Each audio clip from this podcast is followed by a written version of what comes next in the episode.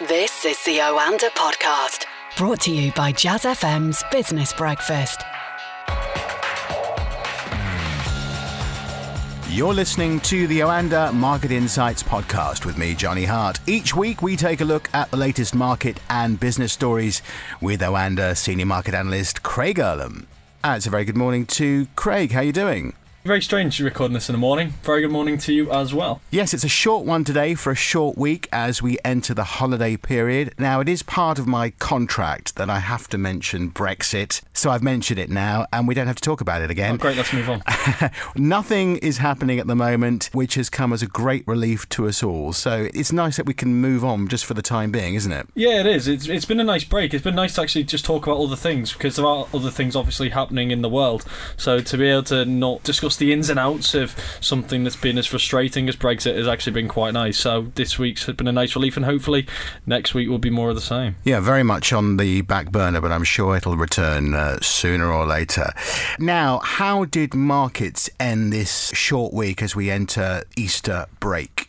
To us, it's been a very quiet week, and markets as a whole have really reflected that. We've seen a little bit of range trading. We haven't seen anything too extraordinary. There's been some news flow, actually. I mean, we have, uh, as we discussed on last week's podcast, we have seen things like the Chinese GDP data was higher than market expectations, but we didn't really see that much of a move on the back of it. Obviously, had the UK labour market data, inflation data, retail sales data throughout the week, and again, there just hasn't been a massive reaction. I do wonder whether that is does just reflect the fact that investors are maybe just taking a step back, uh, like the rest of us. Maybe it is a lack of participation in many ways with people extending the Easter break. A lot of them would be away, wouldn't they? Well, that, that's the meaning. for example, if I don't have many holidays, if I'm over the other side of the pond, I'm using this as an opportunity to have a full week off. You only have to book four days off to have a full week off. Even here, if your kids are away, you book eight days off, you get two weeks off. And I think that does tend to happen quite a bit. How does that affect business? Globally, we never really talk about this. Is when markets are very quiet. Does that have a trickle down effect? I don't necessarily think so. I don't think it's necessarily a markets thing. I think it's just more of a general consumer thing. If people are going abroad at this time of year, then obviously it's going to have maybe have a domestic effect. But it, these things are quite cyclical as well. So things as silly as the currency movements can drive whether people go abroad on holiday or stay domestically. But from a markets perspective, it can have one of two effects really. One is that you do tend to see lower volumes this time of year.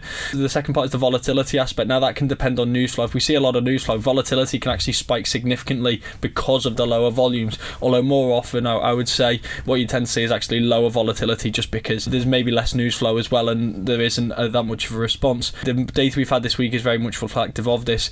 We saw that better Chinese data. We didn't see too much of a reaction to the upside, which is surprising in many ways because of the concern there's been around the Chinese economy. Uh, things like fixed asset investment, retail sales were all higher than expectations as well, adding to the trade data, adding to the PMIs we saw uh, previously uh, as well. The one area we maybe did see a bit of a response was kind of the oil markets, which may not be the first thing you think of when you think of Chinese data, but I think it's the second largest consumer uh, of oil globally. Obviously, China's a major driver of the global economy, and the oil markets have a demand and the supply side of the equation. So China is very much part of the demand side and a big part at that. So the fact that we have had this higher data, uh, a reflection of maybe we are going to see more demand, and that's helped to support price, not necessarily drive them higher, but very much support them. We're right in the middle of earnings season. What results have stood out for you? So we've had a few results so far. We're just under a week in at the moment. We've talked on the show last week about how JP Morgan's results were very encouraging, not just because of the numbers themselves, but also what their outlook was. They were very bullish, um, it seems, across many aspects. This week's been more of a mixed bag, to be honest. Uh, we had Goldman Sachs, which um, didn't necessarily blow people away. There were some positive components, but again, things like the trading side were a bit of a, a concern. Um, there was more of a focus on cutting costs necessarily than revenue generation, and uh, we were comparing to last year, which was um, a lot stronger in the first quarter. So uh, there was a bit of disappointment here. Things like Netflix again was another disappointment this week because subscriber growth was strong, but it wasn't necessarily as strong uh, as expected to be as strong for the next quarter as the market had already factored in. And there's been other results as well which have maybe just been here or there.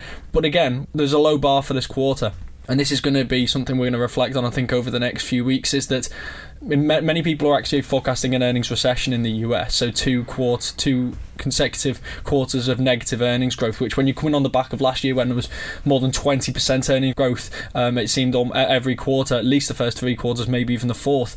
That's uh, quite a staggering result. Actually, the first three quarters, not the fourth, uh, plus 20%, uh, 20 plus percent earnings growth.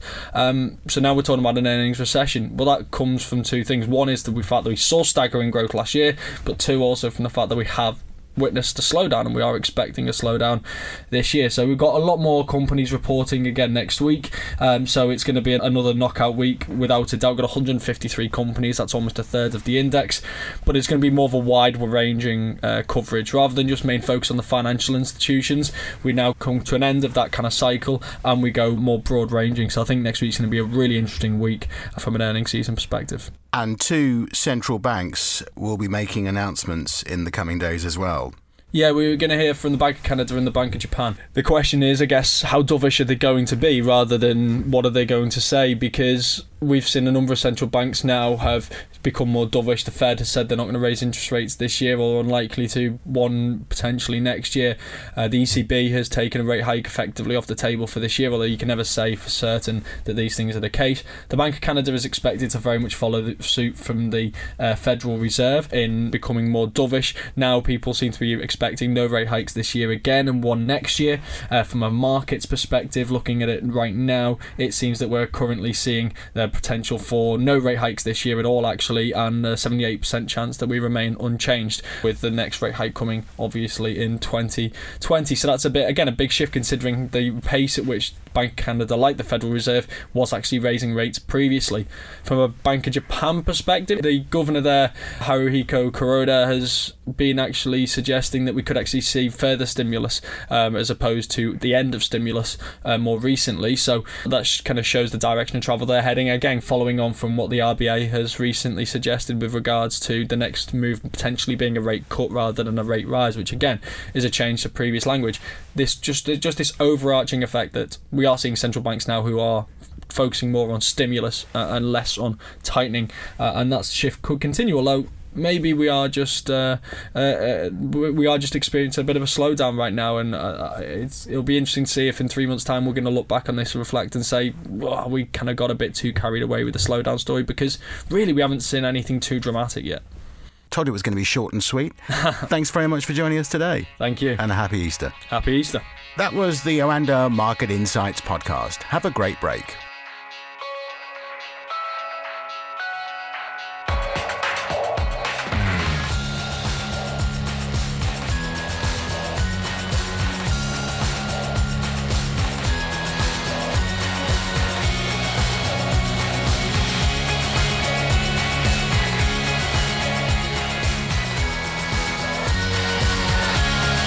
Was the Oanda podcast from the team behind Jazz FM's Business Breakfast, a daily early morning 30 minute briefing for the day ahead.